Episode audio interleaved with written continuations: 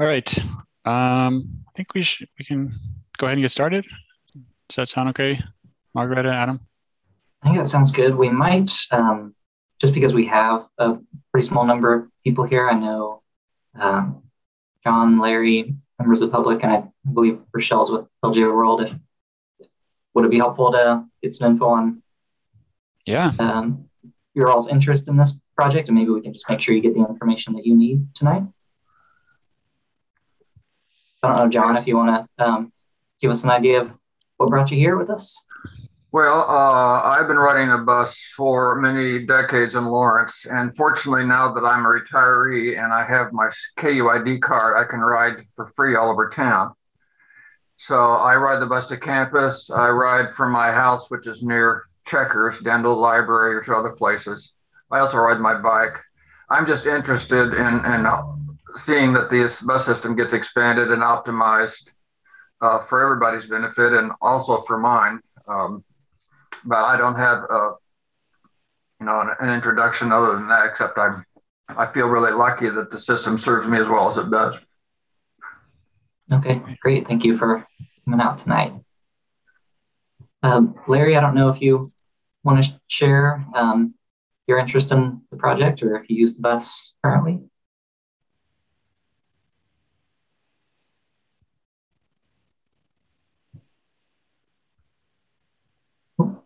We dropped off. No. Okay.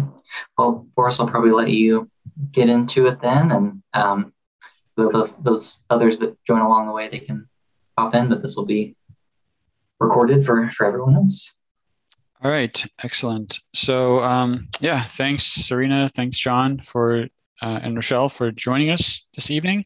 Um, the, the topic of our discussion tonight is the Lawrence Route Redesign Study.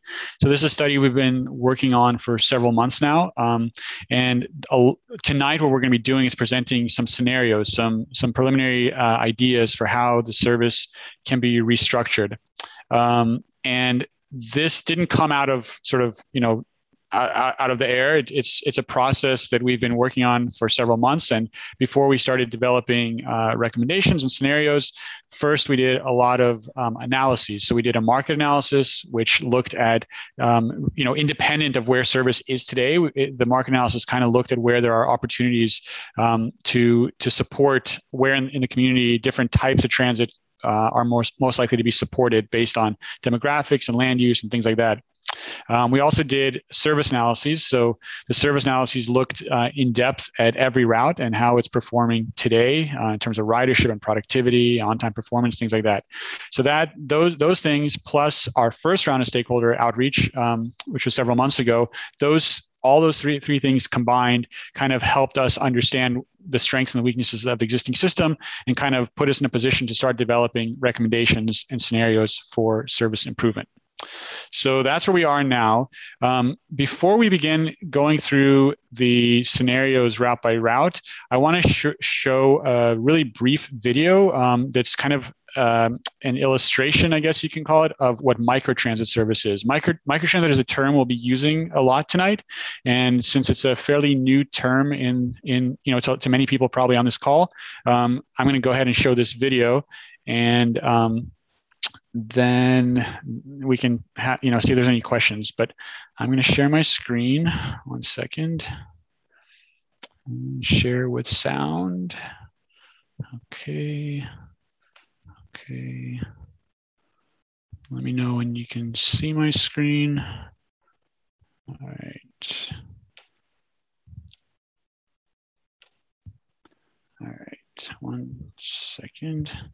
I have to rearrange my windows here to make sure that everybody can see. All right. Um, if you don't hear this, give me some sign, but here we go. I think they're the best thing since bacon. Uh, they're on Johnny on the spot. When I need them, they've been available. And that's great. And I just need to run to the Hmm.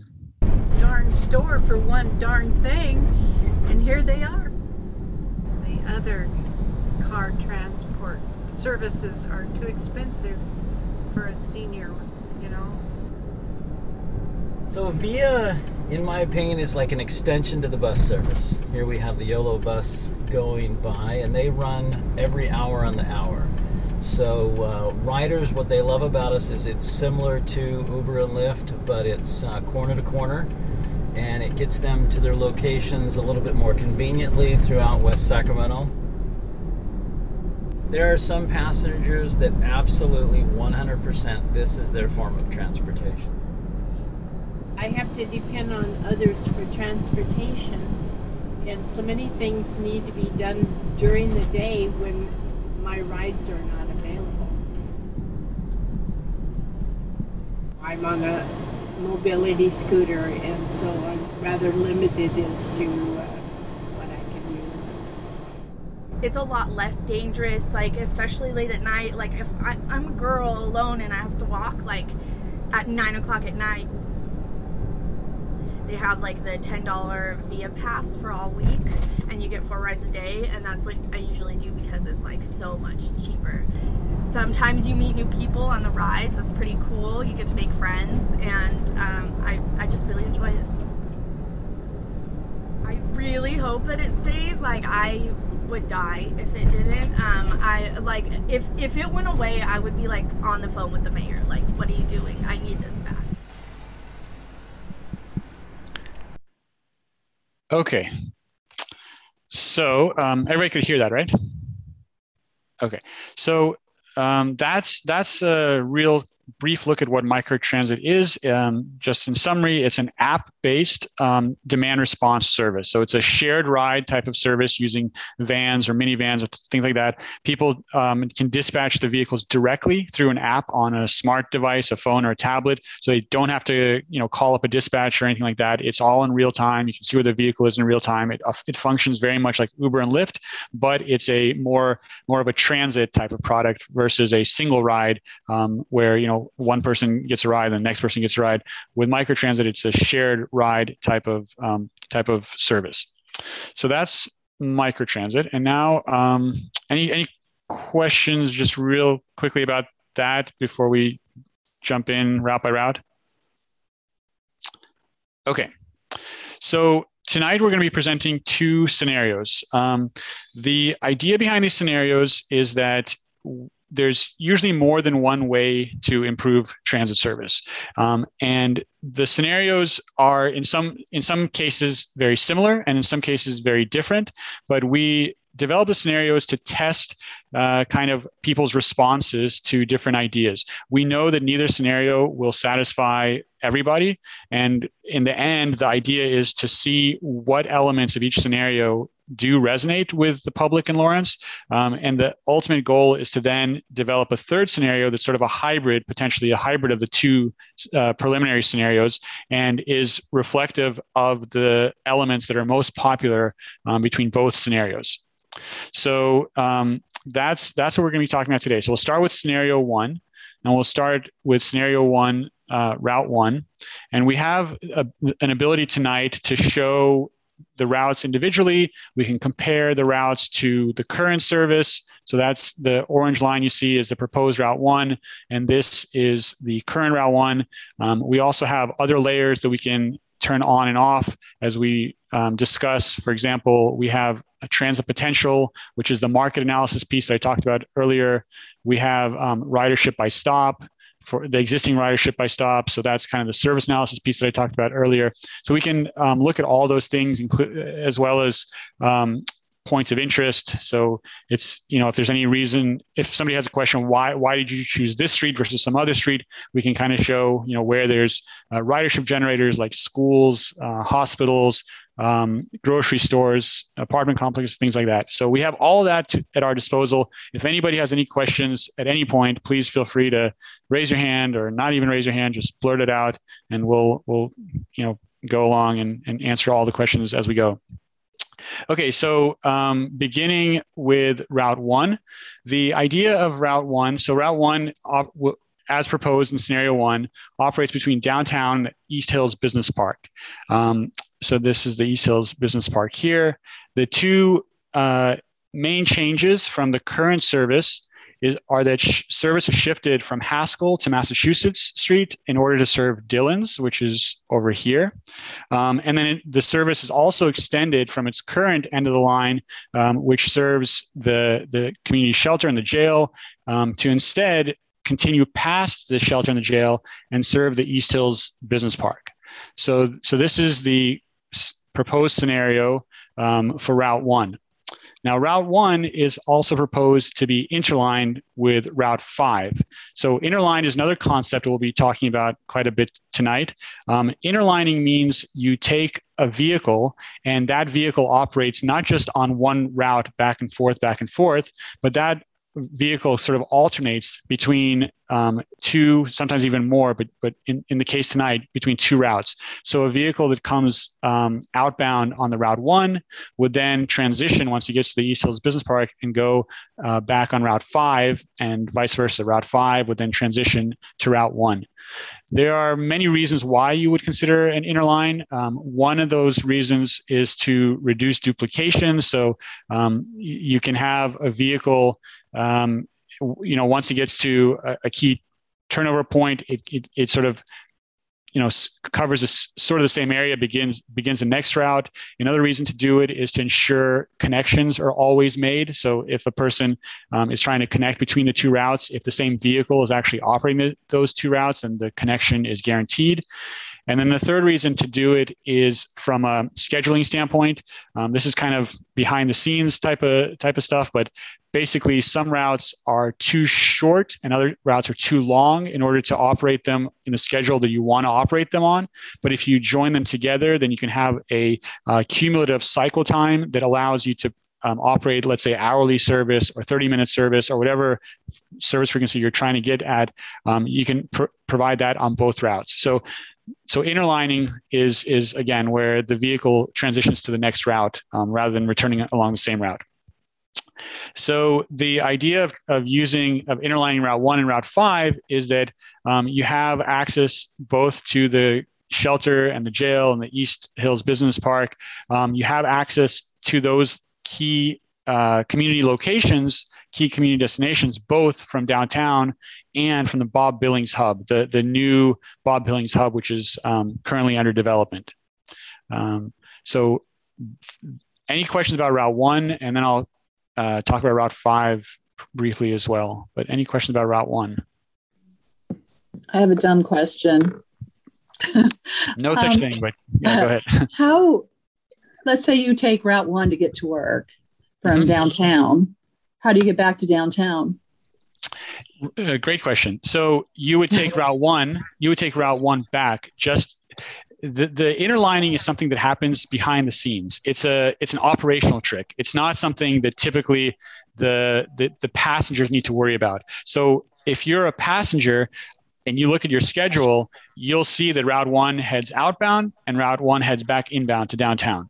And you just check your schedule to see when there's a Route 1 that's heading back to downtown, and that's okay. the bus you get on. You, as a passenger, will not notice um, the interlining um, unless it is marketed on the on the schedules. And sometimes it is marketed on the schedule. Sometimes what'll what agencies will do is they'll say route one, and then if you go down the schedule at the very last kind of time point, it'll have a note that says route one continues on to route five, and and that lets people know that they have what's called a one seat ride. So in other words, if a person stays on the bus at the end of the of the route, but they're trying to get to I don't know the Iowa Street corridor, let's say, they know that they can stay on the bus, and that bus will continue on uh, along Clinton Parkway toward toward Iowa. Um, so that's does that answer your question? Yeah, yeah. So it, it's just a much longer route. I mean, it'll still go back to downtown. It's just well, um, no, no. You'd have, you'd have two buses like the other one. Like you would still catch one to to downtown, to downtown, but you wouldn't realize that it it had already gone all the way over to the Bob Billings. Exactly. So yeah. it's not a longer yeah. route from a it's not a longer route from a rider's standpoint. Yeah. It's a longer route for the operator. The operator gets to have some variety in their life instead of you know just doing the same route back and forth back and forth they do one route then do the other route come back and do the first route but from a mm-hmm. from a passenger standpoint it's not a longer ride not a longer ride okay Okay. Um, Yeah, maybe I might just add, Boris, just to add to that, that you would put enough buses on this route to get the Yeah. frequency you want. Because it is a very long loop, but um, Exactly. the assumption would be you, you put enough vehicles on it to get, if you still wanted 30 minute frequency or whatever frequency you wanted, um, put the right number of vehicles on it to do that. exactly. Yeah. The, the the operating principle is the same as you know any other service. You have to have the right number of vehicles to match to, to achieve the frequency you're looking for. And the driver has to remember to change their um, destination sign once they become the Route 5. Right. Yeah. In some some agencies now that is being done sort of au- automatically. There's it, it- Yeah. based on geolocation.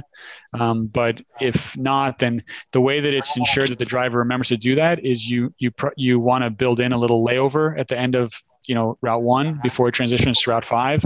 So there's that kind of break point. So um, you know once they get to the East Hills Business Park, maybe they'll pull over for a minute or two, change their head sign, and then continue on. Okay.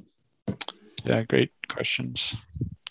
Um, okay, so the Route 5, which is on the screen here, um, I'll show the, this is the current, uh, yeah, oops. This is the current Route 5, as you guys probably know.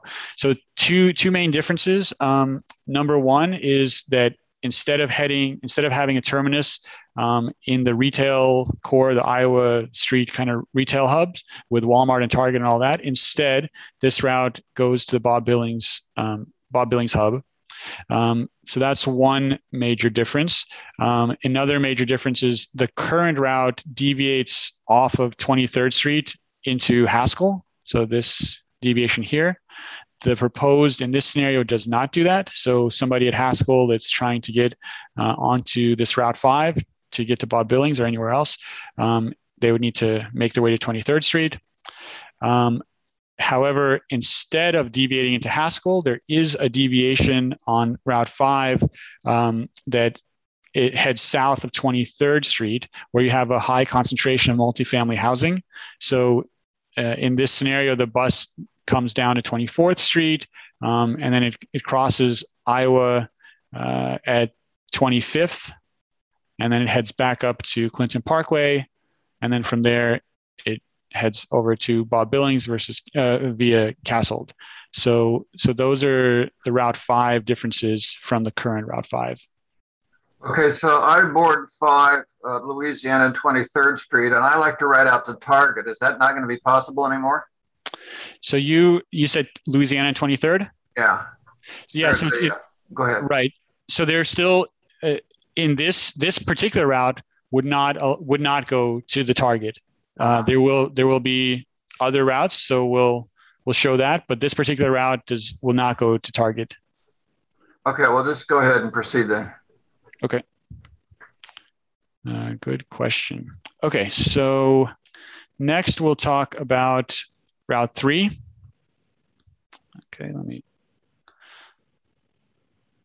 Okay, so this is the current Route 3. Um, as you guys know, the current Route 3 heads from uh, downtown um, up to, toward uh, kind of north of, of 70 to the uh, sort of light industrial areas up there. It also serves the Hallmark facility, but what it does is it um, operates along Michigan and Iowa Street, um, and it operates as a as a one way loop. Um, so uh, Michigan is served southbound only. Iowa is served. Uh, did I get that right? Yeah, Michigan southbound. Iowa is northbound. So people on both corridors only have service in in one direction. Um, what we're proposing in scenario one is to do something completely different with Route 3. Um, rather than going north of Lawrence Memorial Hospital, um, the route would from downtown um, serve Lawrence Memorial, and then it would head down to the Bob Billings hub. Um, so it's a it's it allows for people to have access to Lawrence Memorial, which on the current Route 3, ridership really falls off north of Lawrence Memorial. This is kind of the, the peak of the, of the ridership, and then it really declines after that. Um, but this route provides um, service again to to the hospital from both from downtown and from the Bob Billings hub. The other important change on this route is that rather than ending downtown, the route is actually extended past the uh, Amtrak station. So it, serve, it would serve the Amtrak station, and then it would go all the way down to East 9th Street and turn around there. So it's extended both to the east and to the west. Uh, so that's that's Route Three. Uh, quick question. Mm-hmm. What's the point of serving Amtrak when the trains come through in the middle of the night and your bus is not running? The, it's a good question. so that you know it, the Amtrak service you know may improve someday, and um, maybe it's it'll be worth serving. I believe there's also, if I'm not mistaken, there's bus service also intercity bus service. I believe that uses that station, or am I wrong there? I'm not that I'm aware of. I just, you know, I love to ride Amtrak. I just hate their mm-hmm. schedule coming through here. But yeah, I just thought I'd point that out. Sure. Um, yeah. So there's that. There's also the growing um, kind of activity center down, you know, on ninth, the Ninth Street area. Um, maybe I'm not using the right terminology, but there's uh, new multifamily housing that's that's gone up here. There's some new businesses, um, restaurants, things like that. So this is an area with some ridership potential as well. Okay. Now the service north of the hospital in this scenario would be provided by microtransit. So um, I'll kind of show what that could look like. Uh, okay. So, so this is one of the potential microtransit zones that um, you know would operate similar to what was shown in the video. Um, if a person did want to go to, to the Hallmark um, facility or some of the other locations that are um, you know north of 70, uh, that is that that would be an option for them. The microtransit would be an option for them. Okay. So that is route three. Now we'll move on to route four. So route four is. Um, I mentioned Boris for yep. just I guess um, just to round up discussion around microtransit a little bit. That will be service that one could access via like dial phone, right? I mean, they, they could call a dispatcher and have someone enter their on-demand trip into the system. So just to I guess clarify that it's not only for people that would have access to smartphones. Correct. Even though that is very that's a very useful piece of it, but still have access in that way. That's absolutely right. So yeah, my the microtransit service um, you you could you could request by phone as well. Um, in this scenario, we've sort of created several zones, several microtransit zones, and the idea is that microtransit is in this scenario used for local kind of local circulation and then first and last mile connections. In other words, if you want to travel really cross town, you microtransit is not the tool to do that with. Um, you would use microtransit more locally, connect in connect to a fixed route, and then travel a further distance on fixed route. And then, if need be, you could connect another microtransit service on the other side of town. Um, but it's very uh, it's a zone structure in this scenario. One more question on communicating. You mentioned the app and iPhone. Would microtransit also be available to users of desktop computers? Um, you know, it's not usually used that way because the the benefit of using an app, a mobile app, is once you request the well, first of all, your location, geolocation, is usually pulled from your mobile device. So when you open it up, um, it kind of knows where you are. Uh, have you ever used Uber or Lyft, John? Uh, no, I don't on a cell phone, and I realize that makes me highly uh, weird. But um, I just um, why don't you go ahead since since I'm such a, an out what is that an outlier you call that go ahead and do your presentation and assume that uh, people like me aren't going to be a major problem for you well, I mean, as Adam said, there there still is the um, option of of just calling in. So uh, there's no reason you wouldn't be able to use it if you didn't own a smartphone. It's the benefit of using it uh, with a smartphone is that you can actually see where the vehicle is in real time. So once you make the request, you can see on your phone, okay, the vehicle is is coming. It's like 10 blocks away. I see it approaching. You can prepare. So it's just there's that added level of convenience. Um, but you can still you can still utilize it even if you don't have a smartphone. Okay. All right. Very good. So um, okay, route four. So Route 4, uh, the end of the line for Route 4, two ends, ends of the line would be the driver's license uh, examiner's office on North 3rd Street. So up here would be one end of the line. Um, the LMH West campus, the new LMH West campus, is the other end of the line. So this kind of combines the current Route 4 with the current Route 6. Um, so there's a few key changes here from both the Route 4 and the Route 6. Um, but the reason to combine these is that we're trying the, the, aim is to make every route a strong standalone route. And, and the way that you make a route a strong standalone route is ensure that it has a good mix of origins and destinations. So um, if you have an area that has a lot of uh, origins, a lot of kind of residential um, areas where people are, are catching the bus. You want to also ensure that they have access to grocery stores, pharmacies, you know, Walmarts, those those kinds of things. And so um, North Lawrence.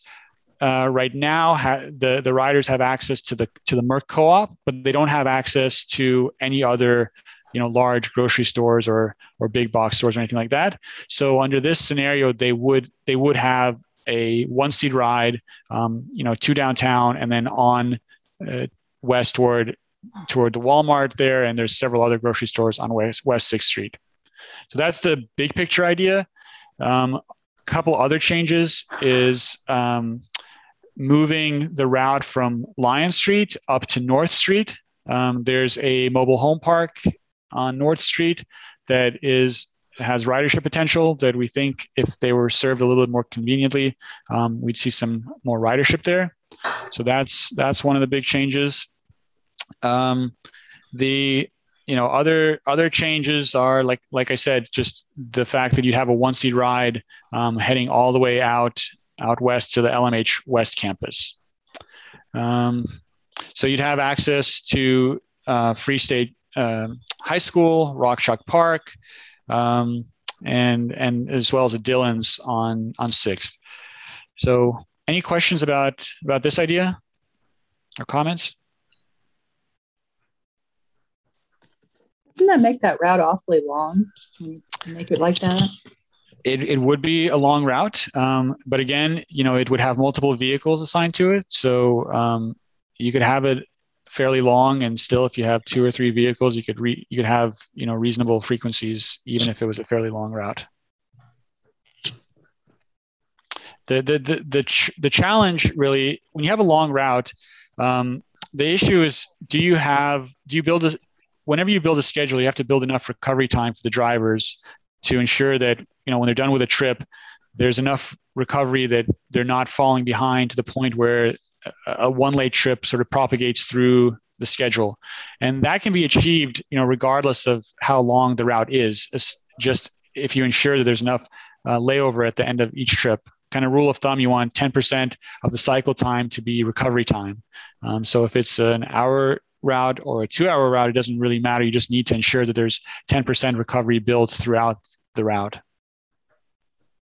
So basically, the drivers would get a, a break downtown still. Um, so where they have the break is to be determined, but in this case, you have kind of the ends of the end of the line um, at the driver's license office uh, and at LMH West. So operationally, I think what you're getting at is is there a place for them to go to the restroom and things like that? Um, so if their layover was not downtown, although it could be downtown, but if it wasn't downtown, then we'd have to find a suitable place for them to be able to pull the bus over and find um, you know bathroom facilities and the like. Does does that make sense? Sorry, you were muted there. Sort of, yeah it just uh, you know the route six right now goes from rock chalk park to downtown and it's like a 30 minute route. And the drivers you know it's pretty comfortable for the drivers to take a break at either end. Um, so it seems like if they go up to north lawrence that would add another what 15 minutes onto that route. So um, yeah, I'm just just curious how all that stuff is going to work, how it's going to, you know, how how people how the routes are going to meet up and people are going to be able to get off one bus and get onto another if it's still going to work the same way. Right. Um, the way it does downtown right now. I mean, um, obviously that's not going to be the main transfer point, but it will be like a secondary one. Right. I assume. So. Yes, and and uh, what I would say is you can't you shouldn't think of the routes in the in the terms of how long a route takes today and what adding a little bit of additional service will mean because there's many ways that we can address that. So interlining is one way to do that. This route for example could be interlined with another route that serves lmh west um, the route 10 we haven't talked about it yet but that route um, ends at bob billings. So if a per if if we didn't have layover at LMH West, the, the layover could be at Bob Billings. So we're trying to ensure that at some point, if a route is interlined, it's at some point that bus will get to a place where there are bathroom facilities where there is an opportunity for a layover um, but I, I would just encourage you to sort of you know not think of it in the context of where buses are stopping today and where the layovers are happening today because all of those things could change going forward um, but we do have at top of mind that every route needs to have uh, sufficient layover time to allow it to be run reliably and to allow the drivers to have um, you know their layover time. Okay. All right. So any other thoughts about this um, idea of connecting north lawrence um, to the sixth street corridor and out to rock chalk park and the lmh west campus as well as walmart All right. If not, we can continue on to Route 5. Okay, we we did talk about Route 5 um, in terms of the interline with Route 1. So this is kind of, I won't spend too much time on it talking, talking about it again because we have a lot still to cover. Um, so Route 7, this one, John, would, will probably be of interest to you. So um, the Route 7 shown here, the, the, the ends of the line would be downtown on one side and the, the reserve on West 31st um, over here on the other side. So this route is being restructured to create a one-seat ride from the multifamily housing that's um, along Haskell Avenue. There's a lot of it along Haskell Avenue. Um, a one-seat ride both to downtown and to the South Iowa retail hub, or you know, call it what you will, the, the Walmart, the Target, and, and so on. From 23rd um, and Louisiana, so this is 23rd and Louisiana, you would have under this scenario um, your one seat ride to Target. So you you end up you know heading to Target, and then that route goes a bit further to the reserve, these apartments here. Um, and this route is actually also uh, envisioned to interline with another route, Route 11, which we haven't talked about yet. Um, but if you're just going to Target, and then you're trying to get back home to Louisiana and 23rd, you would just look for the Route 7. So you take Route 7 to Target, you look for the Route 7 back back home. Okay, am I uh, hearable at this point? Yep. Mm-hmm. Okay, normally I take 7 downtown to the library. It looks like instead of going down Louisiana and Mass Street, I'd be going down Haskell, which would probably be not that big of a difference. That's correct. That's correct. Um, and so anybody that takes the seven try to get to Dillon's on Mass is out of luck unless there's some substitute route, route, uh, route for them. Right. So, right. So you're talking about the Dillons on on Mass. Yeah. Right. So this route would not um, get get you to the Dillons. Um, uh, for what it's worth, microtransit could be an option if you wanted to travel from Louisiana Street to that Dillons microtransit in this scenario would be an option. Um, but this, the idea here is Haskell has a whole, like a really high density of multifamily housing, including some low income housing. Um, you can kind of see some of them here. I'll just um, kind of illustrate it a little bit better. So if we turn on points of interest, um, so you have the you have multifamily housing, the Douglas County housing here, and then some other multifamily housing. We want to give those folks um, access to you know grocery store locations in a one seat ride, so they don't have to transfer to get to the grocery store. This way, they get to the Checkers on 23rd. They can also continue further south. They can get to the Walmart. They can get to the Target, and then because of the interline, they can even get to additional locations along Iowa Street um, through through through an interline. In other words, they wouldn't have to change buses. Um, but that's that's idea. The Dillons, however, would not be one of those destinations that they could get to. Not this Dillons, anyway.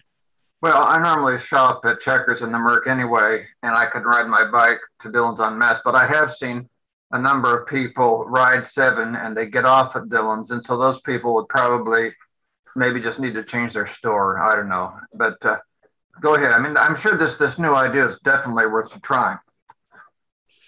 All right.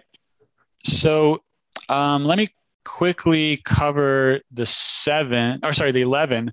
So that the 11 is shown here. The 11 would operate between the Bob Billings hub and that same reserve on 31st Street where it would change its its head sign. Um, the idea here is we want to give access to all of the retail destinations on South Iowa to people, you know, from the Haskell Avenue corridor, but also for p- people uh, that live along Naismith, even you know people that may live on campus or near campus uh, to KU.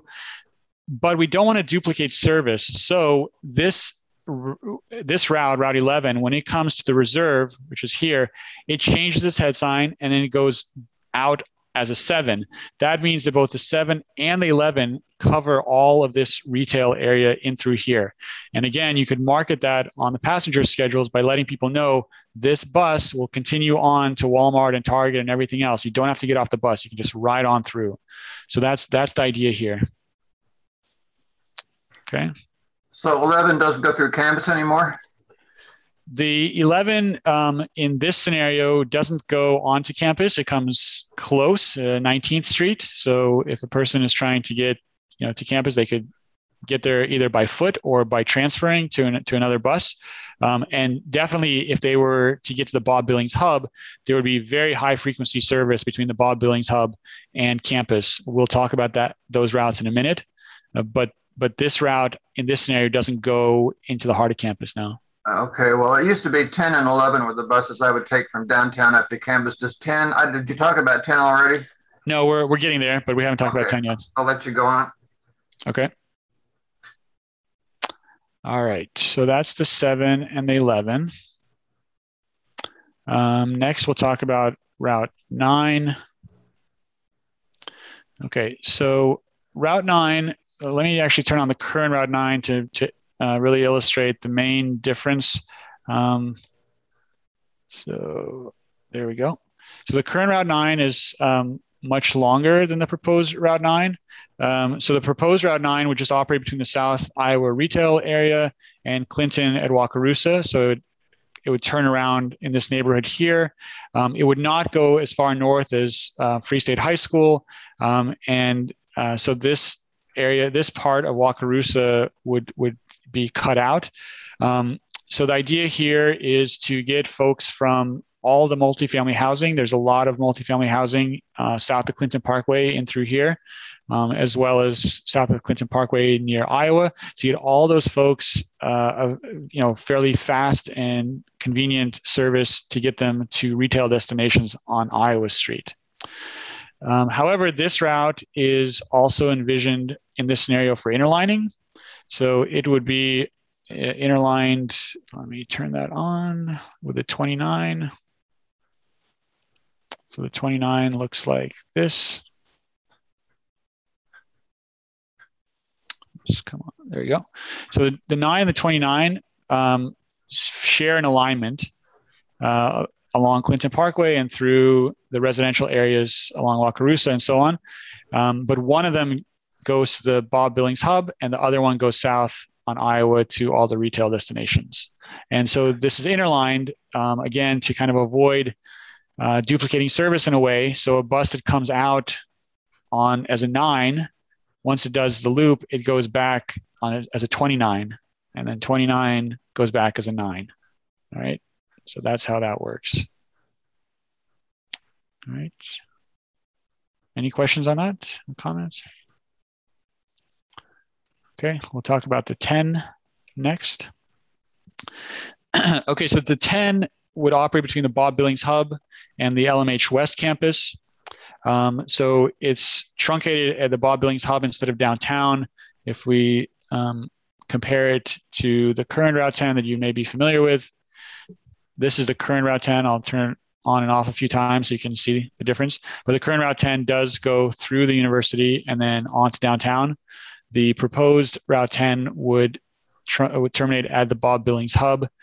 Um, the idea, again, with the Bob Billings Hub, as you'll see this kind of theme throughout the, the evening today, is that we want to strengthen it as a, as a hub. So if you're able to make it there, you have uh, dozens of transfer opportunities and you have very frequent service from the hub to other key destinations obviously ku but then also the um, lmh campuses you know the the the new one or the old one um, and point south as well and haskell um, so lots of lots of transfer opportunities from the Bob Billings hub.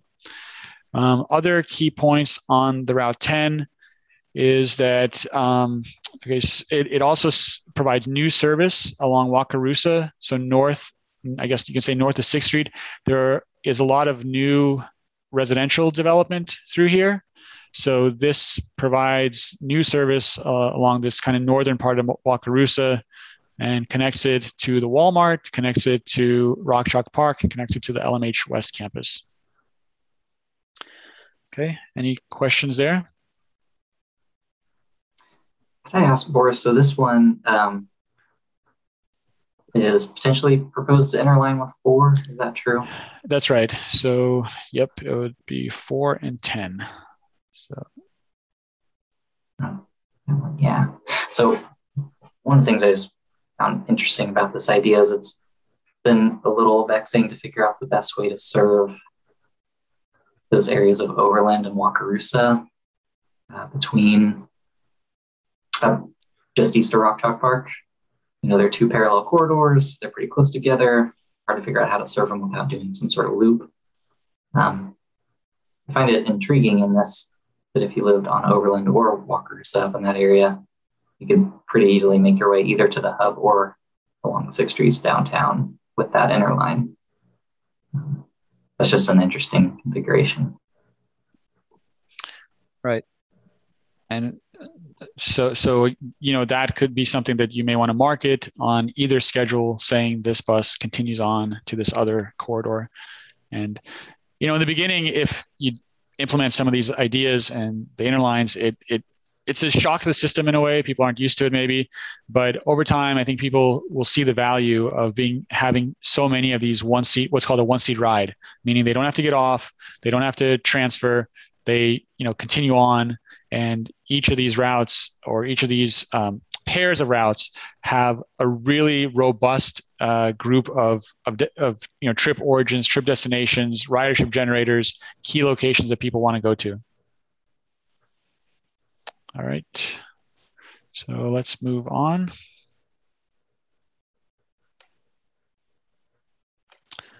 We did talk a bit about the 11 already.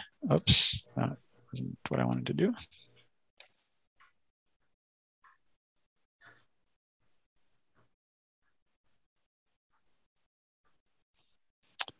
Okay, so the 11 here would, um, as I said, it would be interlined with the seven. Um, it would serve um, uh, a lot of residential areas. So you, you have you know access to campus, you have Naismith Drive, you have all of the apartments that are on 24th Street and um, you know destinations or uh, the apartments that are south of I guess you could say the 23rd Street corridor, um, and then it gets uh, back to the Iowa Street corridor.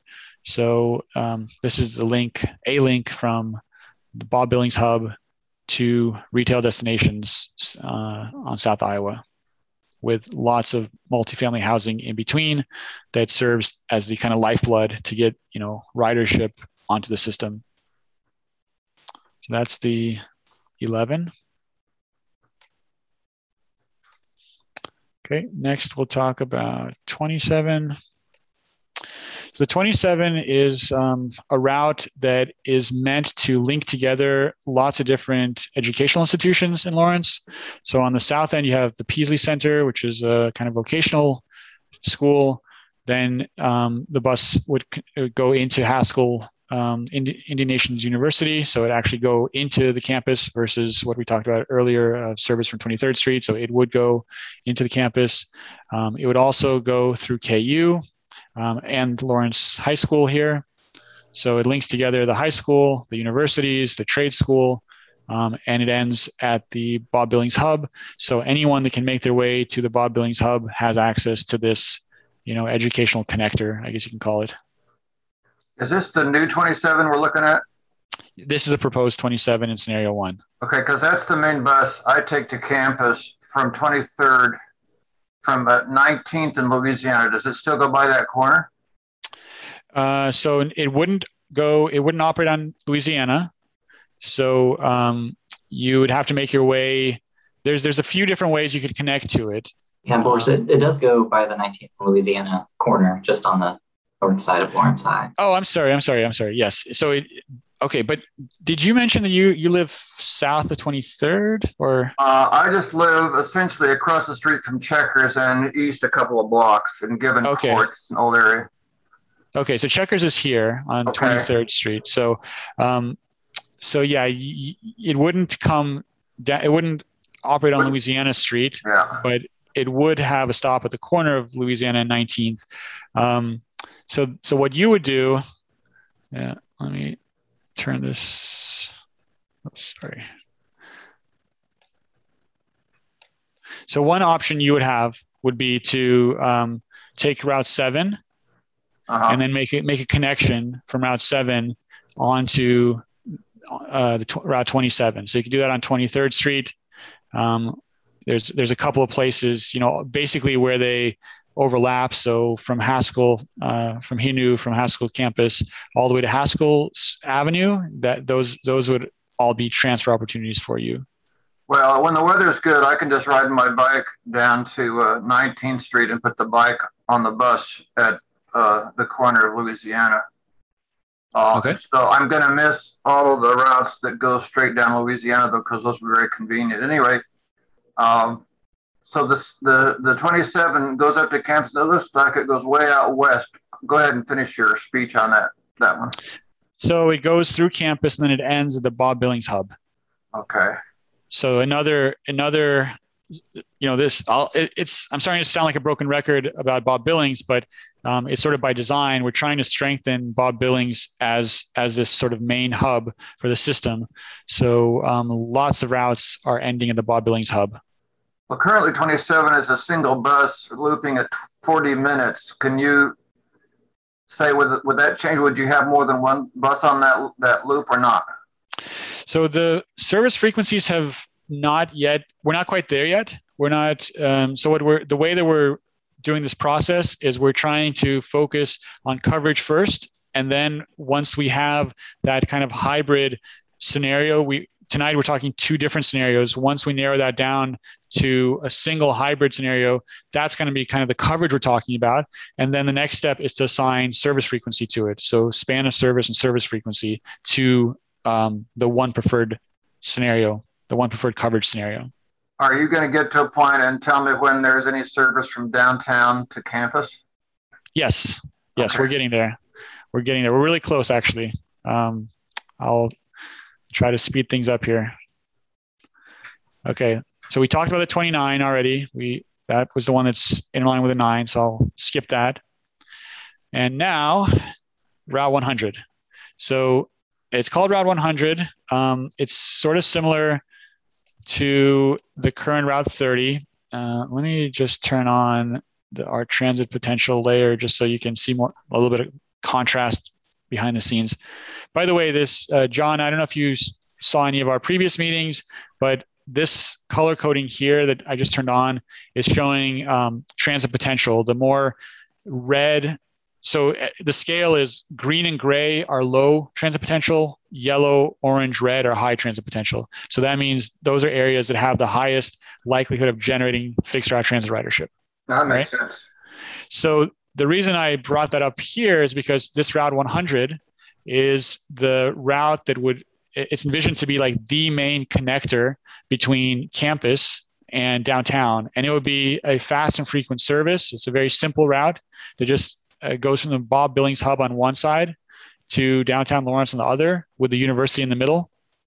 Um, and so that's that's uh, the route that you've been i guess waiting to hear about. Yeah that that looks like a lot more sensible route than the, the 10 and 11 because they went way down south and stuff. So, uh, so that looks like a, a, great improvement to me. Okay. Um, and you'll notice that it goes right through the heart of the highest transit potential, one of the highest transit potential areas uh, in Lawrence. Okay. So that's Route 100. Um, next is Route 34. So now we're starting to get into um, university focused service for the most part.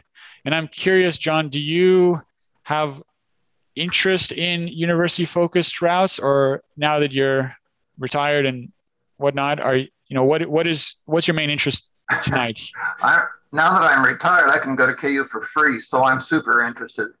Okay. Uh, I also swim up at Robinson Gym. But the thing is, uh, as close as I am to campus, and I can still drive, I'm just considering when I'm 85, I may not be wanting to drive my Prius all over the place.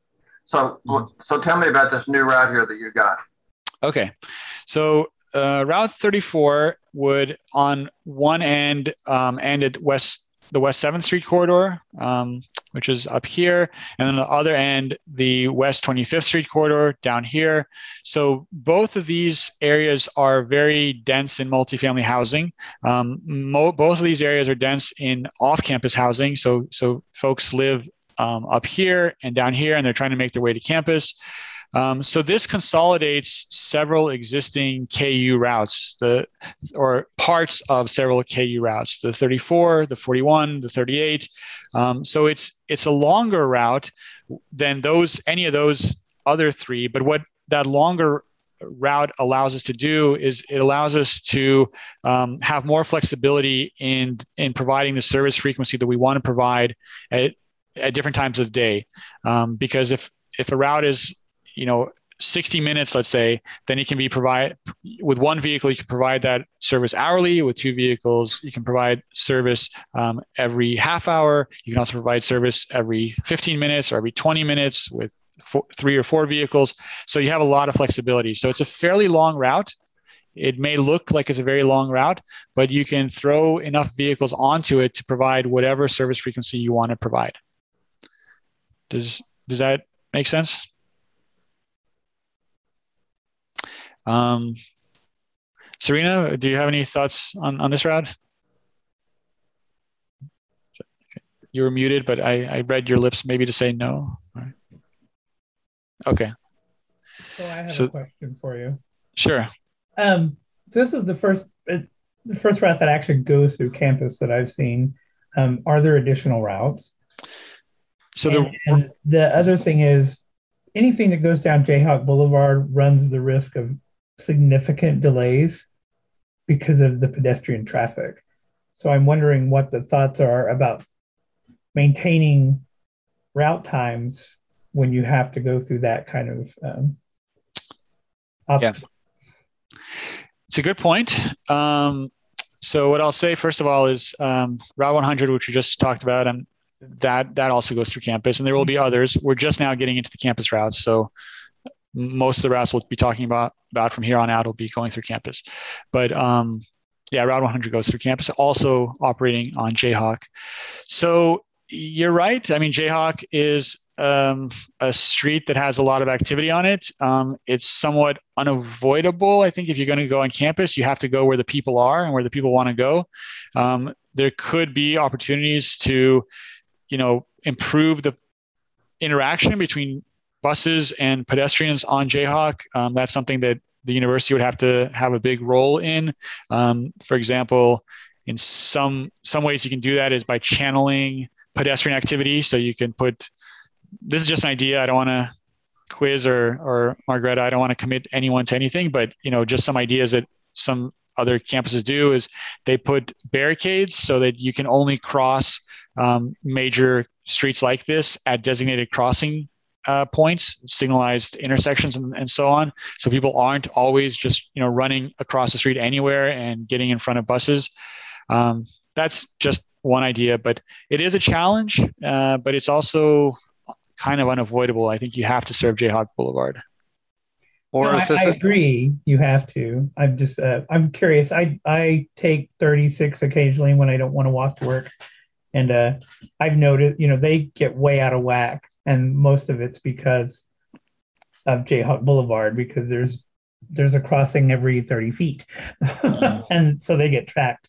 You know, Boris, this is quiz. Um, I the, what I would probably chime in is there is no i mean no doubt that there is pedestrian traffic on the boulevard but to counter that there's no vehicular traffic at all um, it's the stops just in general i mean there's a stop we have several stops along jayhawk boulevard so um, i would be more concerned just from a pedestrian or vehicular standpoint it's actually the at the crossing points of irving hill road and naismith and going up naismith up to McLain's. That I mean, anything that gets along there, just vehicular traffic slows everything down. But I think the the pedestrian traffic through Jayhawk Boulevard is much more manageable than say the section at going up Naismith to McLain's. That's my two cents. But yeah, McLain's is a real uh, mouse trap for me because uh, I tried to sit out, enjoy the scenery at McLain's, and the buses were so loud I had to run inside just so I could hear myself think.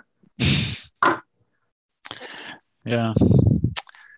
Um, okay. Um, I, I, mean, good comments. Um, you know, we'll definitely record that for. for and Boris, we're probably not going to be putting out barricades along Jayhawk Boulevard. That's probably sure. not going to be happening. So yeah, yeah. I do. Quiz, do you do you know what I'm talking about? Though it's not exactly. It's not like um, it's just sort of railing uh, along the the roadway. I know I, it, it, may not be happening, but there, barricades may be the wrong term, but it's kind of like railing that channels pedestrian traffic to to just cross at the at the lights or at you know designated crossing points. The students yeah, are pretty yeah. good at using the crosswalks that are there. They don't just cross anywhere. Yeah, it's just the volume, um, you know, and there's enough. The students have the right of way. Obviously, the crosswalks are the right of way. So mm-hmm. a lot of buses, you know, you just have when classes are changing, you have some delays yeah. that, that are kind of hard to schedule around, I would think. Sure. Yeah, and we build that in. I mean, when we do the schedules, we try to have realistic running times. Um, so we don't want to uh, put the drivers in a in a position where we build a schedule that they cannot maintain realistically.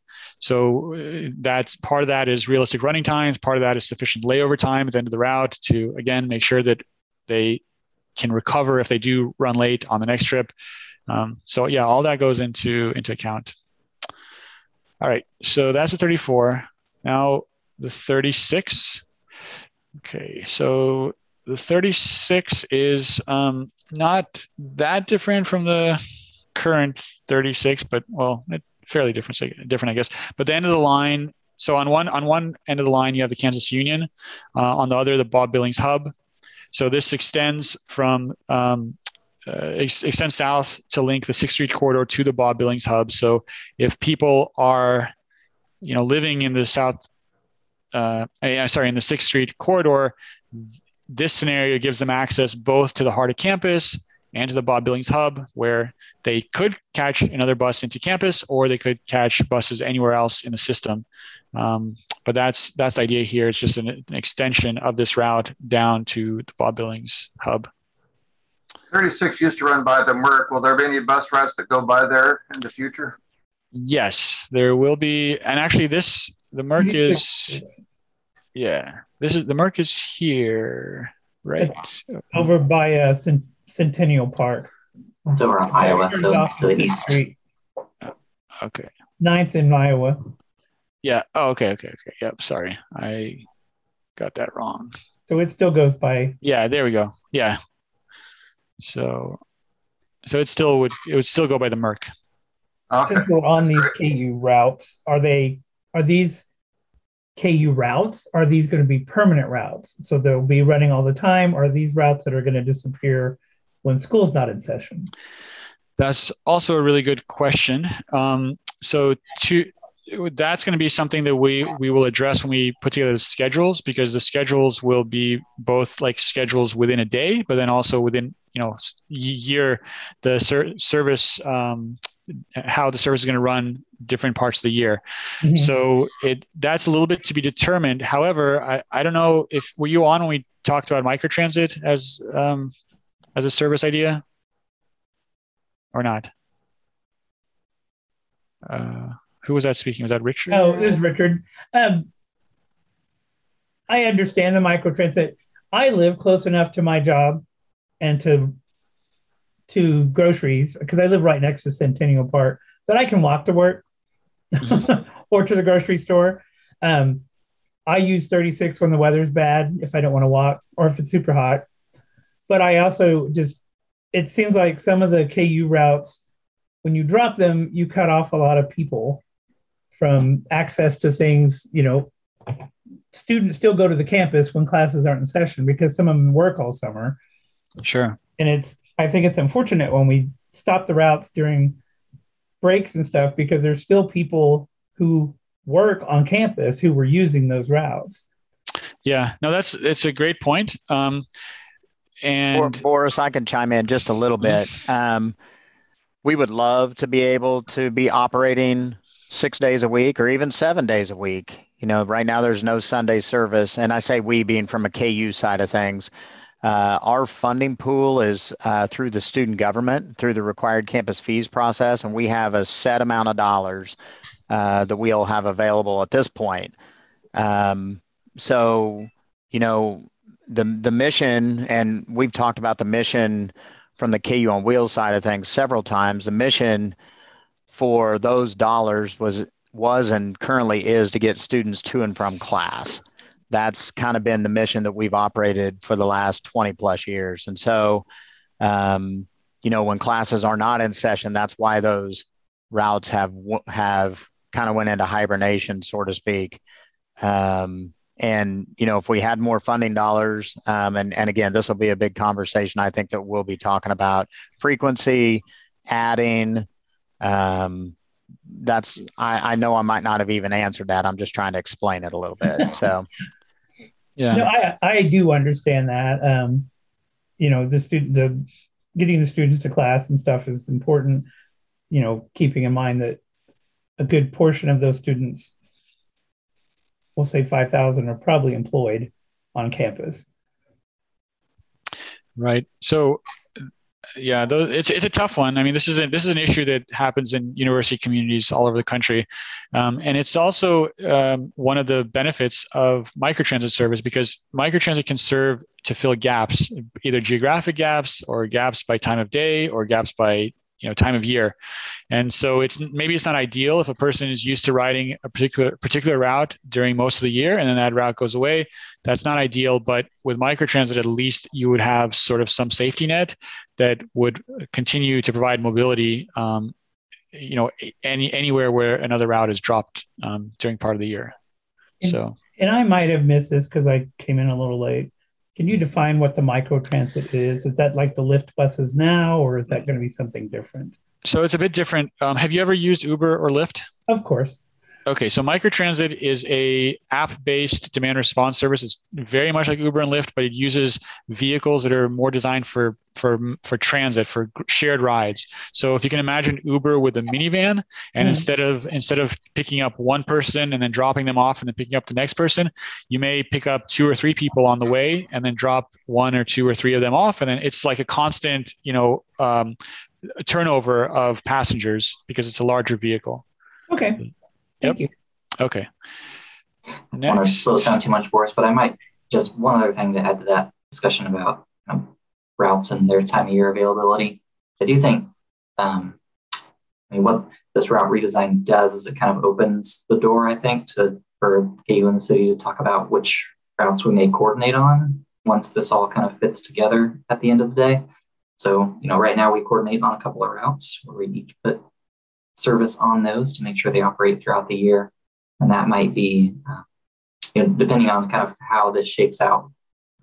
Don't anticipate necessarily the city or KU um, having more hours to put on the street, but deciding exactly where to put them or to match them up, maybe on coordinated routes, uh, could make you know some routes that serve both students but also the community at large. Um, could provide some opportunities to maybe normalize what it looks like over the year uh, for for people in certain areas.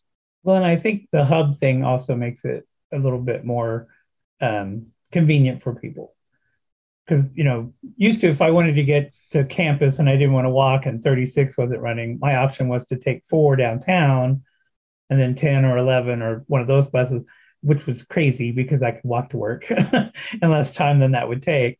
But I think with the hub solution, that might be a solution when the, the KU routes aren't running, that it might be easier to get to campus than it was in the past. Yeah. Okay. Uh, good comments. All right. So next is Route 41, another uh, KU or KU focused route. Um, so this route has its end of the line at the Kansas Union on one side and Becker Drive on the other side. So this is Becker Drive here. Um, so this is extended to the Union versus the existing Route 41, which looks like this. So the existing route kind of does this um, one-way loop. Um, actually, it goes this way. This yeah, this way. So Sunnyside um, to Sunflower and then Jayhawk Boulevard. So instead, in this scenario, Route 41 um, goes all the way up to the Kansas Union. Um, the other changes um, are that you have service um, on Naismith Drive here. And so even though it's not going directly on Sunnyside, um, most destinations on Sunnyside would be you know fairly accessible from this corner here of Naismith and Sunnyside. You also have access to the rec center. Um, you know, it could potentially go even closer to the rec center. That's I, I think that's been a comment before, but um, this route also provides service on Stewart Street, which is uh, right here, or sorry, Stewart Avenue, which is here, um, and and does and then goes through campus with access to the rec center. Any thoughts on that one? So no Daisy Hill for that one. No, not for this one. No Daisy Hill here. And, and what what's your take on that? Would you rather it serve Daisy Hill, or are you? Um, it seems. It's I don't know it. Um, I don't know why it doesn't at least split and go to Daisy Hill and then back, just because there's a lot of kids living there. So. Sure, so there, the next route we'll talk about the routes that hit Daisy Hills. exactly. yeah. I'll actually keep that on the screen when I show the next one. So this is the 42. Yeah. So 42 does a similar alignment, um, at least from the rec center north. It does a similar alignment. It also ends um, at the Union. So this is, I'll turn off 41. Um, but what it does is it does hit Irving Hill Road and you know provide access to the Daisy Hill area. So if somebody from here is trying to get to the rec center, you know this provides access from the Bob Billings Hub plus the Irving Hill slash Daisy Hill area to the rec center, and then on to the Jayhawk Boulevard and and KU um, Union area. So, all right. And any thoughts on that? I guess for quiz, do those usually run almost all the time, right? When you say all the time, do you mean? Well, weekdays, I guess. Yeah yeah. yeah. you know normal class stuff yeah and one other thing to let you guys know so you know students trying to get to the rec center and recreate has always kind of been an issue right mm-hmm. um, so making sure that we have at least one circulator route that goes by the rec center is beneficial there but i also want everybody to know that if a student does own a parking pass or have has parking permissions they can actually drive their car down to the rec center parking lot walk into the rec center and say, Hey, I live at Daisy Hill. Here's my plate. I'd like a two hour window to recreate. And we give them um, access to the parking lot down there for two hours. The the big issue is we get some folks that try to pull a quick one where they try to get into that parking lot and then just walk to class or something. You know, they say they're going to go into recreate and then they don't. And um, so then we're trying to catch some of those folks. But just wanted to let you know that we have a parking alternative uh, for those that do have a parking pass um, to actually park in lot 90 during the day if they wanted to go in and use the rec center. Is that only good for students? Uh, no, I, you know, I don't know. Um, I'm gonna have to check on that. If you send me an email, would kind of refresh my memory. I can check on that for you. But um, you know, in general, it's students. I I don't think we've ever had a faculty or staff member ask that question, so I'd have to check. Um, what what's your email?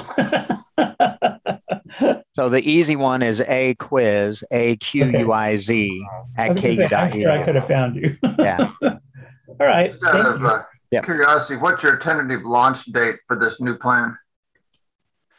Oh, th- so we don't have a, a final plan yet. So we are presenting two scenarios that we are trying to get feedback on to then develop a final plan. So we're not we're not at the point of having a final plan yet. So John, the um, fall to 2022 or anything like that. Well, so that's what I was going to jump in. Yeah, the, the um, the transit facility at Bob Billings is planned to be completed by fall of 2022, and that's the goal for um, route redesign to go into effect. But Boris is right; we're at kind of the okay. beginning stages of you know what that redesign will actually. be. Yeah. Um, and I just um, realized that this is this ver- this is showing service crossing Iowa Street at 21st. This is um, incorrect. I I didn't sh- bring up the right layer, but um, there's no signal here, so that's not possible. So the only way this would work is actually the buses would come this way and then go up Stewart. So this this is uh, an error. So sorry about that. Small detail. Okay. Um, finally, 43. So 43 is uh, the same as the current Route 43. So it would serve the Daisy Hill area and connect through Jayhawk Boulevard, um, in you know serve the Union um, and the GSP. Is that the right? GSP Corbin. Yes, and that so it would end there, and um, otherwise, it, basically it's the same as the current 43. So it's a pretty straightforward route, pretty simple route. So we didn't have we didn't see um, much need to, to, to change that one around. Okay. So that's scenario. And again, is there about is there did I miss a bus that goes by the Spencer or is there not one anymore? Spencer Art Museum um, is on Louisiana. Yeah, let me um, bring up the entire scenario. I was going to say that would be the old 42, I think. Yeah, it's 42. 42 blue, I think. Yeah. Mm, I think so. So you, yeah, so there would be there wouldn't be service on Mississippi Street, which mm-hmm. I guess is the closest. Yeah. Um, but it would be a block away, Jayhawk Boulevard, and um, just have to walk down to the Union. Yeah. Okay. okay. All right. So that's scenario one. Um, scenario two should be a little bit faster because some of the routes are the same as in scenario one. Um, I guess I, will start first with well, any any questions? I guess before we do that, any any overall big picture questions um, or comments on scenario one? I like what you guys are trying to do. I mean, I think it's it's admirable to try to look where people live and where they're going. So I, I do like what we're doing. Um, great. So we'll continue to scenario two. I'll just say we'll start with microtransit first. And the main difference, scenario one and two both have microtransit as as kind of this you know safety net um, that shores up the other routes. Um, the difference is in scenario one, we had a zone structure. So the idea is that you have multiple microtransit zones. You can travel within the zone, but vehicle you cannot request a trip from one zone into another. If you're trying to go out, you know, cross town, you transfer to a fixed route bus. In scenario two, it's a bit different. In scenario two, you have a citywide zone and then kind of a KU overlay. Um, and the KU overlay is sort of in, in order to provide maybe h- higher frequency service around the university, maybe longer service hours along the university, maybe more days of the week.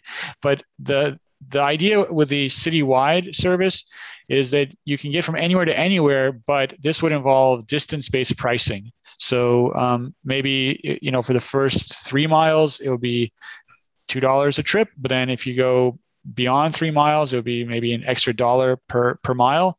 So, and the reason that you need either distance-based pricing or a zone-based structure is that microtransit works well when you have limits on the trip length. If you have very long trips, then typically it's hard to um, match a long trip among multiple riders like there's not there's not that sort of convergence that critical mass of people that are going to, to, similar places. And you also have don't have as much turnover. So the vehicles aren't as available for new requests as often. And so it becomes less productive. So you have to limit the length of trips somehow, either with a zone structure or through distance based pricing. So that's kind of one key difference between scenario one and scenario two. Okay. Does this uh, imply a political uh, contest with regular taxi taxi service? Um, you know, it could compete with taxis, um, but it's a little bit different because it is a shared ride model more than taxis. Like if you are very, very pressed on time, you may find a taxi or Uber to be a better option because you know that it's just customized to your needs and nobody else. Um, the taxi is not going to stop uh, along the way and pick up other people unless you've planned it that way. With with microtransit, you still have the element of shared rides. So um, a vehicle may be going cross town, and instead of going, you know, the most direct path, it may deviate here, there, or you know, but it, not so not, not so extreme to the point where it's you know very aggravating to riders. It, it there's an algorithm involved where it um, would would assign with microtransit. Typically, you'll have multiple vehicles operating concurrently within the zone, so it'll assign the vehicle based on the most logical uh, assignment to minimize the deviation for anybody that's already on the vehicle um, and to you know have the optimal sort of productivity of the service. But it is still shared. Envision as elderly people trying to get a hit, hitch a ride either to a grocery store or to a movie or something like that. And because if I got three bags of groceries, am I going to be able to cram them onto one of these things, or would that be discouraged? No, no, it wouldn't be discouraged. Um, that is definitely a use case that uh, microtransit does see a lot in other communities. Um, there is kind of a storage area in the in the back. Um, there's also uh, wheelchair. The, the vehicles are or can be wheelchair accessible. Um, in some cases, the, the, entire fleet is. In other cases, there's some subset of the fleet that is accessible. Uh, and the vehicles can also come in different sizes. So it can be a minivan, like an eight passenger minivan. It can be a cutaway bus, which is the type of vehicle that's typically used for um, paratransit service. Uh, so there's a variety of ways to provide microtransit, but grocery shopping is definitely a use case that is um, done with microtransit. All right. Okay, so let's go through scenario two, starting with route one. Okay, so route one in scenario two is similar, but a little bit different than in scenario one. So um, the main differences are that in scenario two, you the, the that um, inner well two things well, more than two things, more than two differences. But the route would end um, at the community shelter rather than continuing from the community shelter to the East Hills Business Park. So that's that's a big difference. Um, it, the service is shifted from Haskell uh, back to Massachusetts in order to loop in Haskell uh, Indian Nations University. So it comes down, goes through the Haskell campus, and then out on 23rd Street. Um, and again it end it ends at the community shelter so there's no connection in this case to the east hills business park all right so that's that's a different version of route one next we have Route 3. So Route 3 is very different than the Route 3 in scenario 1. Um, route 3 is actually interlined um, with Route 6, which is here. Let me bring up another layer so that you can e more easily see this. Okay, so Route 3 and Route 6, the way that they work is they are interlined in two places. They're interlined downtown, and then they're interlined again at the north end of the route, which is the um, kind of the industrial park uh, up here north of 1800 Road. And the idea is you currently on the current Route 3, you have service, you have one way service on the Michigan corridor, you have one way service on the Iowa corridor. So nobody is served well. Everybody on the current Route 3 has to either ride around a big loop um, or walk part of the way because they don't have bi-directional service. With this scenario, both corridors have bi-directional service because you could go out on the Route 3 and that Route 3 will come back as a Route 6, but the Route 6 going out will come back as a Route 3. And so the effect of that is that you have buses going north and south, both along the Michigan corridor and the Iowa corridor. Does, does that make sense? So this probably would be a more, much more appealing service um, in both corridors to to residents that live along either corridor or to anyone going to um, to work at uh, at the Hallmark facility because it's bi-directional service, and they kind of converge near the um, Memorial Hospital. So you know downtown and Memorial Hospital they both serve those areas, but they take slightly different alignments, and then they diverge, and one serves Michigan, the other serves Iowa, and they converge again at the end. All right. So that's route three and route six in scenario two. Route four is much more similar to the current Route 4 that serves North Lawrence. Um, as in scenario one, service is moved from Lyon Street to North Street. So here you see North Street again instead of Lion. So that's that's just like in scenario one. However, this is not linked to the 6th Street corridor as we talked about in scenario one. Instead, um, all that happens from the compared to the current service is after the Merc uh, co-op area, the, the bus continues on to the Bob Billings hub. Um, okay, any questions on that? That's Iowa Street there. Okay, so that's scenario, that's route four in scenario two. Next we have route five. Um, route five is similar to what we saw in uh, scenario one with a couple of changes. It is decoupled from route one. So in scenario one, you had service from the East Hills Business Park kind of linked to the, shelter, the community shelter and jail. Here, that's not the case. Also here you um, have the deviation into the Haskell campus, which you did not have in scenario one. But otherwise, in both scenarios, the um, end of the line is, is the Bob Billings Hub and then the East Lawrence Business Park.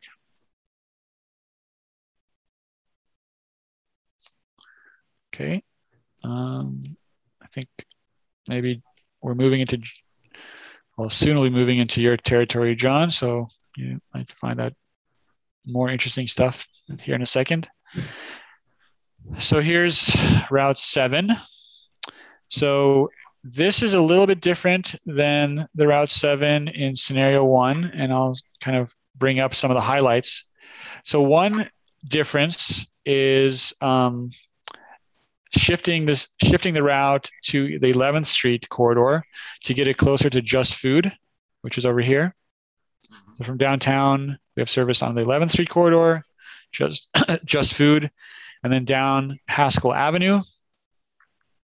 Um, the other difference is that we are cutting across east-west along 19th Street, um, whereas before we continued further south Haskell, further south on Haskell to 23rd Street. So in this scenario, you have access to Lawrence High School. and then the other main difference here is that this is interlined in scenario two with Route 9. Um, so the idea here is that um, you can, wait, actually, that's the wrong, sorry, that's the wrong scenario. Here we go. Yeah, there you go. That's Route 9 in scenario two. So um, the idea here is that you can travel from this neighborhood here, the neighborhood uh, along Lawrence Avenue, kind of south of Clinton Parkway, north of 31st Street, you can travel from there directly to Lawrence High School, which is something that is possible today, but is not possible in scenario one. Um, and that's, uh, from what I understand, a pretty important connection to preserve. So this, these seven and nine are interlined at the reserve apartments here. So um, Route 9 comes into the reserve, changes its head sign, goes out as Route 7. So both routes have one seat ride to get um, you know to, to all the retail in through here. Um, this Route 9 then continues up Wakarusa, so out Clinton Parkway, up Wakarusa, and then end, and then ends at the LMH West Campus. So that is essentially one route, although the head sign would change at the reserve. Any thoughts there? No, my part of that would essentially be the same. I, I don't think I would prefer one or the other. Okay. All right. So we'll move on.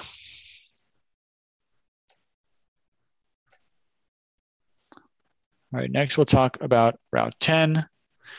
So Route 10 differs a little bit from the previous Route 10 in that service is shifted off of Wakarusa. This is the scenario two Route 10. And instead, service is shifted to 6th Street. And the reason for that is that in scenario two, that Route um, 4 that we talked about does not cover Sixth Street. And if you recall in scenario one from North Lawrence, we had the bus going downtown and then out Sixth Street. In in uh, scenario two, there is not continuous service from downtown along Sixth Street. There are several routes that that serve different sections of Sixth Street, but there's not a single continuous route along the Sixth Street corridor. So one of the routes that would serve the Sixth Street corridor is Route 10, as shown. So this is Walmart here. Um, and then it would stay on 6th. After, it would kind of cut through um, the this area here by Sprouts Farmers Market. And then it would take Kasold south and then end up at the Bob Billings hub. Any thoughts on that? So if a person wanted to go from downtown out to the uh, what's the the name of the new exercise place out there in the southwest part of town? Past uh, well, it's, it's up past Wakarusa. Uh, the southwest part of town, you're saying, or the? I'm sorry, northwest. The northwest, the Rock Chalk Park area. Yeah, Rock Chalk Park. Is there any? What's the easiest way to get from you know Central Lawrence out to Rock Chalk? Yeah, so under this scenario, it wouldn't be as simple. So 10 would get you there, but you'd have to make your way first to the uh, uh, uh, Bob Billings hub. Okay, that part. Or, yeah, or you do have microtransit as as an option um, to to get there more directly. Okay, and so in in scenario one, uh, how hard is it for you to tell me what the Rock Chalk Park route would be back there? So in scenario one, you have Route Four, which is shown here, that goes from downtown all the way out to Rock Chalk Park. Yeah. Yeah, in that case, I would certainly prefer the, the Route 1 just because I would probably like to use that facility more the older I get. Okay. And um, the idea of transferring at the Bob Billings hub, that's that's less appealing to you. Well, I mean, I have to get there from mm-hmm. the checkers area. I mean, I figure this out with my schedules. I always work these things out. But normally I would just go downtown and then transfer to the four whatever and go out west. Right. Okay. I'm yeah. So to, yeah, not not have it take an hour and a half for me to get from one place to another. Sure. Okay. Yeah, I have to say, I think um, Route 4 in the version 1 serves North Lawrence a little bit better in a sense. It gives them the one ride to, to all those shopping options hmm without having to go to the hub and and you know either go south or go back to Sixth Street. Yep. That's that's fair. Yeah, I mean, we, you know, in every scenario, we're trying to change things up. Um, we're neutral on, you know, which of these is better or worse, and they may be better or worse for different people. We just want to get your feedback, but yes, they are different, and in some cases, one scenario is definitely definitely better for some use cases than others. And as long as I can get to the new hub as easily as I can get downtown, then I'm not going to beef too much about it. It's just a question of how hard it's going to be for me to get from the checkers corner over to, uh, you know, Bob Billings. And I'll, I'll just have to figure that out. Yeah, yeah. Well, the, so let me, um, you know, the checkers corner is here, right? So that's the checkers corner. That's 23rd in Louisiana. Yeah. Yep. So that's right here. So you would be able to make make it from there to Bob Billings, and then from there, you if you're going to Rock Chalk Park, you would transfer to Route 10. So Okay, that's so that's I see. I see what you're saying. Yeah. It- when you show the map this way too, it's nice. Um, puts the hub in the center of Lawrence, which even though we think of downtown as our center, it's, it's not. Yeah. You know, geographically, it's not the center. So having the hub there in the middle makes access, I think, a lot easier for a lot of people. right. Yeah, yeah, you yeah, it really illustrates it when you start layering on the routes. Yeah. Okay. So where were we? Oops. Um, we talked about six. We talked about seven. Okay, we didn't talk about nine. Or no, we did talk about nine. Yeah, so nine is interlined with seven. So we did talk about nine. But um, I guess one more thing about nine in this scenario is that it does restore service all up and down Wakarusa Drive, whereas in scenario one, um, there was a substantial gap in, in in service on Wakarusa Drive. So, for what it's worth, that's that's a, a major difference. Okay. Talk about 10. All right, so let's talk about 11. So this 11 is not unlike the 11 in scenario one, but the interline pair is very different. So in scenario two, this 11 is interlined with, with Route 38. And what they do is they kind of serve um, the same big picture market. So from Bob Billings down to all the retail on South Iowa, but they serve them, they get there very differently. So the um, Route 11 gets there uh, via uh, campus. So it goes into sort of right into the heart of campus, comes down Naismith Drive, um, then serves all the apartments on 24th Street, I guess all the apartments on the east side of Iowa, whereas 38 serves a lot of apartments on the west side of Iowa. Um, and instead of serving the Naismith corridor, it serves the Stewart corridor. So they're they're they're very similar to each other. They're just doing kind of parallel corridors that have a lot of similarities, um, but they they're doing it differently. So and then they interline once you get to the reserve. So basically, once you get to the reserve on the 38, uh, the red the red line is the 30 38. Then you would um, kind of go through the the retail area and return on the 11, which is the blue line. Sorry, yeah, the 11, I'm getting myself confused. Yeah, the, the the 11 is the blue line, the 38 is the red line, and they both would serve the retail um, hub through here after changing head signs. Does 38 sort of ser- serves the nest too, then, doesn't it? uh, the nest is uh, here, right? No, I, I think it's uh, behind Walmart. Oh, oh, behind Between Walmart. Highway and Walmart, yeah. Oh wait, uh, yeah, I yeah. So think. the, I think so. This is.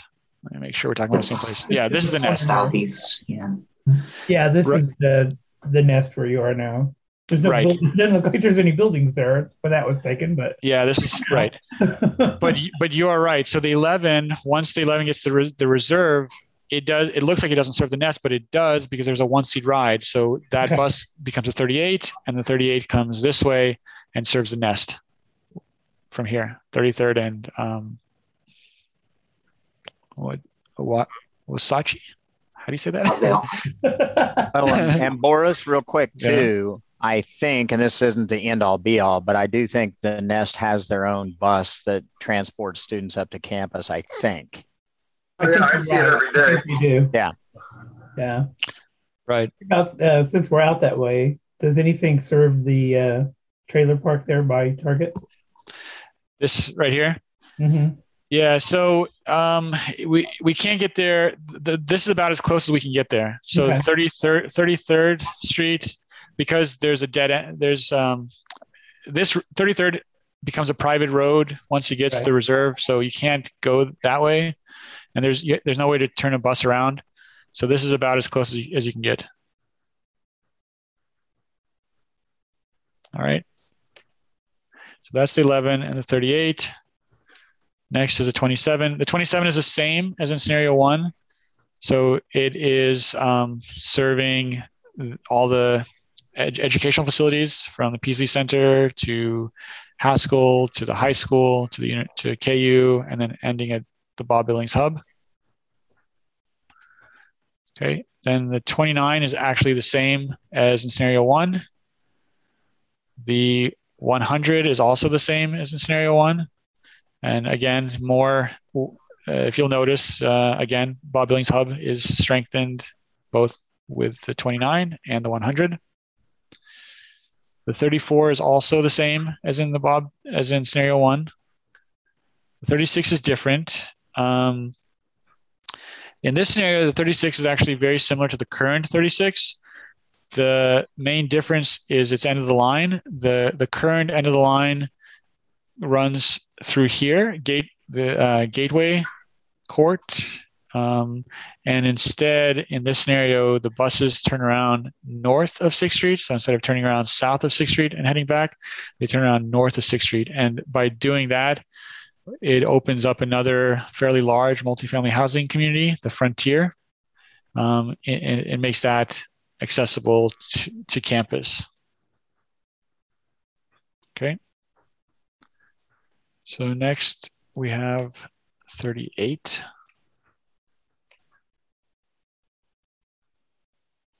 Okay, we talked about the 38 already. So then we have 41. So the 41 and the 42 um, are virtually the same as in scenario one, with the main difference being instead of both of those continuing on to to the union, instead they do this one-way loop, um, Jayhawk, Sunny or Sunnyside, Sunflower, Jayhawk. And so I'm curious if anyone has a preference of 41 and 42 in scenario one, or 41 and 42 in scenario two. Um, based on whether they do a one way loop or they continue on. I think it makes more sense that they go by Jayhawk, but I know that makes, I mean, not by the union. Um, I know that makes it kind of, that makes that area more congested though with all those buses. Yeah, I, the the real, I guess, the question is how important is it to have direct access on uh, Sunnyvale, because you can, sorry, Sunnyvale, Sunnyside, um, because you other in scenario one you can get to these destinations, but only from the corner of Naismith um, and Sunnyside, versus here where you have service on Sunnyside. Didn't it go down Sunnyside and up and then go over to the Union and the other scenario? No, it went up Naismith Hmm. and then Jayhawk. Yeah, I, I, th- I, I don't know if you'd want to lose Sunnyside or not. Boris, this is Quiz. Just to let everybody know, there I'm I'm attending a there's a major uh, project that's happening sometime soon where they're going to be reconfiguring Sunnyside, a portion of it due to some of the you know buildings or what have you, what's going on there. So the at the corner of Naismith and uh, Sunnyside, anyhow, that whole configuration could look a lot different, maybe for the betterment of all traffic.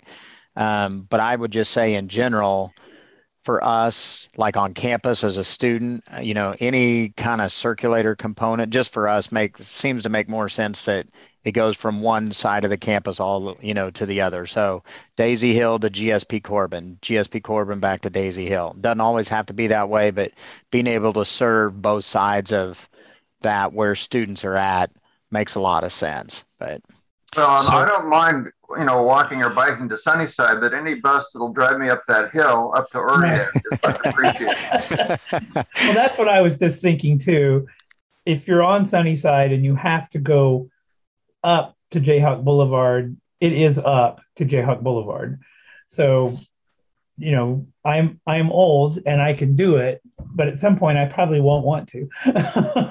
Agreed. Yeah. Okay. Uh, the one thing to keep in mind though is of course that if it's if you have service on Sunnyside, you can only prov- you can only s- serve it in one direction. direction so yeah. yeah, so you're right. I mean, you can go up to Jayhawk. You can't come back to Sunny. I mean, you can only come back as close as Naismith and Sunnyside. Like you, you'd have to get, you know what I mean? Like you get right. off there. But I'm saying if you take Sunnyside off, then my only option if I'm working anywhere along Sunnyside is to walk across that part of campus up to Jayhawk Boulevard or walk back over to Naismith, depending on where I'm at. Right. So you could walk through these paths from Jayhawk. You could walk from Naismith uh, along Sunnyside, but you couldn't, but you wouldn't have service on Sunnyside. So, but I'm so, just wondering why, um, if you left Sunnyside in, why could you not turn right and do the union and still keep the same because the same this intersection mm-hmm. is a very difficult turn for buses so they the the geometry of it you can make a left turn but you can't make a right turn from sunflower onto no, no, Sunnyside. Yeah, Boris, I think if you went. If you I think what they're saying is up to the hill when you get to Jayhawk, why not turn right and include the Union and then go back the way the way it is now, go back down Jayhawk. Oh, I see. You get it, pick it up one way going this way, but you include Union in that route. I see. So, okay, as a as a rule of well, quiz. Did you did you want to say something before I respond? I, that's what I was trying to state. It's okay. okay. So, as a rule of thumb, um, transit works best when it's symmetrical and when it's consistent. So, you don't want to have a scenario necessary like if you were to go um, this way and serve the union and then come back on jayhawk boulevard then people who who got on on sunnyside wouldn't be able to get back to sunnyside they'd have to and and that sort of tends to confuse and aggravate people i mean eventually they get used to it but um, as a rule of thumb you want service to be as as bidirectional as possible. So in scenario one, we had bidirectional service. It comes and goes in the same way. Or if you have um, a loop, you keep that loop as small as possible. So you keep the area where you have one-way service as small and compact as possible. So I don't know if that's a satisfactory answer, but that's kind of the rule of thumb. Oh, I get it. Just the union is a major place on campus. yeah. yeah yeah, I mean, we could consider that. We could uh, definitely consider a hybrid of scenario one and scenario two that does what you're describing, Union and then back, or sorry, Sunnyside, Union, but then back on Jayhawk. Okay. Um, so we are now on 43, which is actually the same as scenario one because it's just such a great route and um, and that gets us through both scenarios. So, what I'll say now is that we we have a survey online. Um, maybe you guys have seen it already. It's it's uh, I don't know if a survey even does it justice. It's a very detailed description, route by route and scenario by scenario, and then tied to that, there's questions that um, are posed to, to anyone that's looking at, at it. It's on the Lawrence Listens platform. You can get to it by going to the Lawrence Transit website. And right on the home screen, there's a link to it kind of in on that top pane that, um, you know, that, that moves across the top of the screen. Um, there's, there's that. So if you would like to provide us additional feedback, or if you'd like to go go back and take a look at any of these ideas in more detail um, at your own pace, you can go go there to that survey and read up on all of these both scenarios and, and all the routes in each scenario and provide your feedback. So well, this uh, was a terrific presentation given the complexity of it. I would hate to have to do this myself. So I just want to congratulate you for making it from one end to the other. Well, thanks for all of the great comments and providing context to, to some of the reasons why you ride and where you ride and, and how you ride. That's helpful. Uh, is there an interactive map? Yes. So, um, or you can pull up the routes and compare them, or no? Yeah, there is. Well, I maybe I can bring it up, or if anyone has it, Rebecca, do you by chance have it, or Adam, do you have it handy? Well, I was gonna, yeah, just paint a picture of a few other ways to explore this. Um, so with, within the survey itself, there is a link to that interactive map. Okay. Where where anyone can turn on and off any route in any scenario. Um, I was also going to put in chat box um, our upcoming calendar for other events that we're doing in-person events. So um, at those places, we're happy to talk through with you if you care about specific routes and just want to talk about those. Um, we're happy to do that in person as well. Um, well, I wish you guys would have had more writers involved today.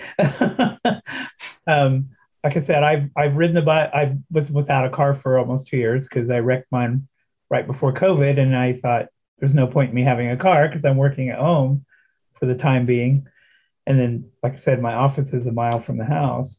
Um, I I was I'm very impressed with what Lawrence has as a bus system as it is, just because it, it does cover a lot of area. But I think you guys have put a lot of thought and I think both scenarios cover a, a, lot of areas that have been probably left out.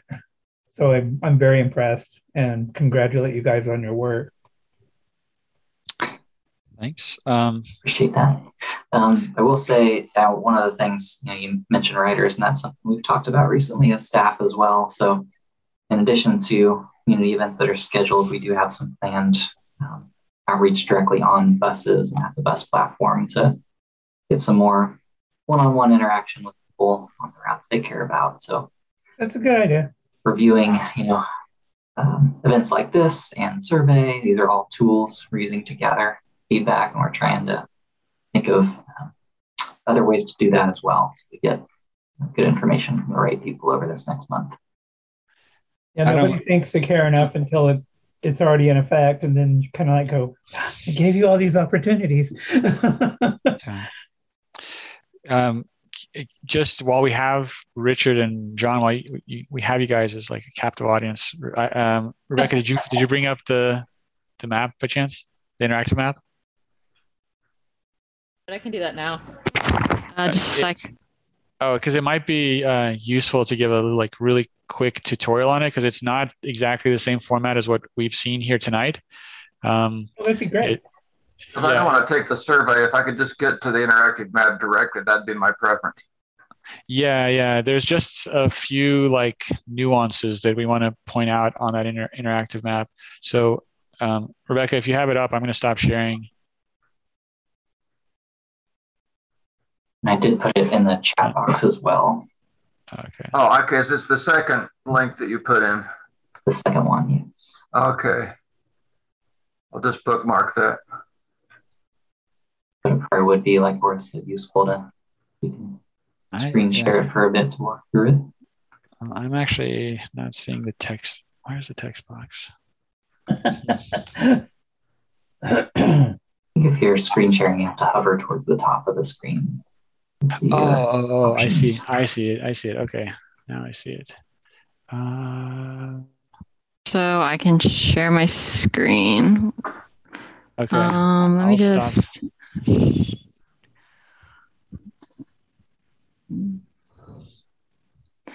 Okay, this is fun, by the way. I've already linked to the other one. It's I like it. yeah. The did you get it, Rebecca, or not yet? not yet. It just nice.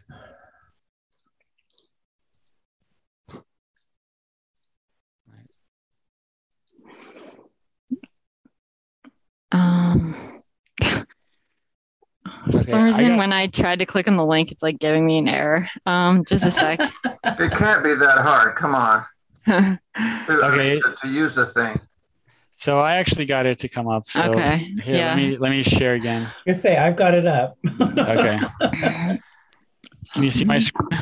Yeah, Boris, I can talk about it if you want. So basically, the idea was that you can view all the routes, like all the routes in the scenario, by turning on um, those first couple layers at the top of the layer tab. So current system, route one, or scenario one and scenario two. But then also, um, John, like you were saying, if you want to just do a route to route comparison, um, it has every route called out um, and every scenario. So yeah, Boris, if you click on, so this is scenario one, what route one will look like, what scenario two uh, route one will look like. So, and as well as the current route one. So if you zoom in, you can see um, it has like different line types for the different uh, scenarios. You can see how it was and how it will be. Um, so you can go to your routes and figure out like how they might change. But also, as Boris said, like if some uh, some overarching stuff is changing, it's also useful to kind of look at the overall scenario maps as well, um, just to you know understand that you might now have a more direct route um, to where you need to go. Yeah, it's um, the cumbersome part is that you you have to turn on and off each one manually. Um, you can't like do a global. I think I think if you reload the page, then everything clears out. Mhm. So that that's kind of the main reset um, tool. And then you'll also notice that in once you get into the individual routes, the routes are color coded by scenario, not by by routes. So you have scenario two, route one, and then scenario two, route three, and they're all black because Uh-huh. all of all of scenario two is black, and all of scenario one is orange. Mhm. No, that's fine. Yeah. That's nice. Okay. So you must, do you have some software engineer that writes all this code for you, or do you get something off the shelf? Uh, Rebecca's our software. Um, yeah, there's like uh there's some dashboard kind of template stuff you can use to to make the maps, but Nice a little job. bit of both. That's nice job security. That's beautiful work. Yeah. Um, so that's that's the interactive map, and that is on the survey. So if uh, if you go to the survey, you can look at this and then go back and you know answer questions about what you saw in this interactive map. All right. Okay, I'm going to have to take off here, but I really appreciate the Yeah. time we spent together, and I want to wish you the best of luck. All right. Thanks so much. I think we're actually at the end of our time anyway. So um, unless there's any other questions, I'll just you know say good night and thank you all. Yeah. Thanks. Here, I'll let you even see my little face. Oh, hey Richard. Okay. All right then. Hair, you know. Thanks, guys. Really appreciate it. Um, I'll definitely be sharing this map too with some other people. Um, know a lot of runners and bike riders and people who would probably take it if they understood it better. So Okay. appreciate Yeah, it. thanks so much. All right. Thank you, everybody. right. Bye everybody. Thank you.